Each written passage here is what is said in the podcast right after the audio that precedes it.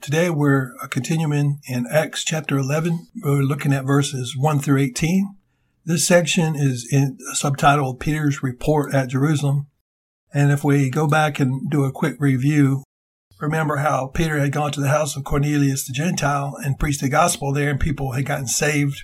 There were Jewish people who were Christians in Jerusalem who were confused about this because Jewish people were not supposed to go into the house of a Gentile. But remember, God told Peter, don't call unclean what I've called clean.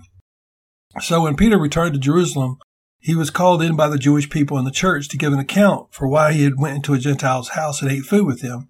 From this, we can clearly see that people did not yet understand the Lord's plan to save not only Israel, but also the entire world through his work at Calvary and his death, burial, and resurrection. We might find it hard to understand today this lack of understanding of God's will for all men to be saved, but in that day, they believed that only those in Israel were God's chosen people. Anyone outside of Israel was not one of God's people. Of course, this was a misunderstanding because even in the Old Testament, we see that Gentile people were grafted into God's chosen people. Examples include Rahab the harlot during the time of Joshua and also the Moabite woman Ruth, who became an ancestor of King David. Peter carefully retold all the events surrounding this, including the vision and the Lord speaking to him, and how the Gentiles were baptized in the Holy Spirit and spoke in tongues just like the Jewish believers had. From this, even the Jewish people in the church realized the Gentiles were being saved also. Remember the evidence that convinced these Jews that Gentiles were accepted by God was the baptism of the Holy Spirit and the fact that the Gentiles spoke in tongues when they were baptized in the Holy Spirit. Another thought about this um, I had was the fact that Peter allowed himself to be interrogated in this manner. Did they not know who Peter was? Couldn't Peter do whatever he wanted and people were just expected uh, to accept it and to fall in line? After all, when Peter walked through town, people were healed by just his passing shadow. How dare these people call into question what Peter did? Didn't God use Peter to raise the dead and heal the lame man? Wasn't he one of the original 12 apostles of Jesus Christ and an eyewitness of the transfiguration? Yes, all that is true, but it did not matter. It did not make Peter above other Christians. It did not mean that he could exalt himself over other people.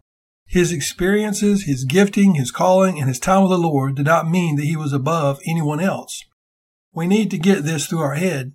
These early Christians showed us that there were no leaders of the church in the same way that we think of leaders today.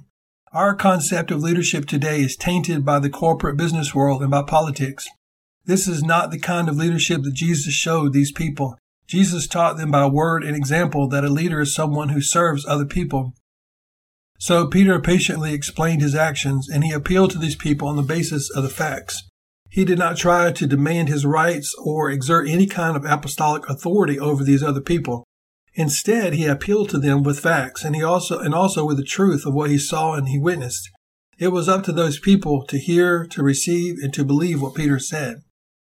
I have not seen this very often myself. Leadership that has been modeled in front of me has usually consisted of men who exalt themselves and who assert their authority aggressively over other people. This is because many Christian leaders are brainwashed by what they see in the world. Their model of leadership is not based on the Bible, but it is based on their own natural instinct and what they consider as normal from what they observe in the world system. But Peter was not like this. He followed the example of the Lord Jesus, and he humbled himself before these brothers in order to win them over to the truth. Well, guys, the Lord bless you and keep you. The Lord make his face shine upon you, and the Lord give you peace.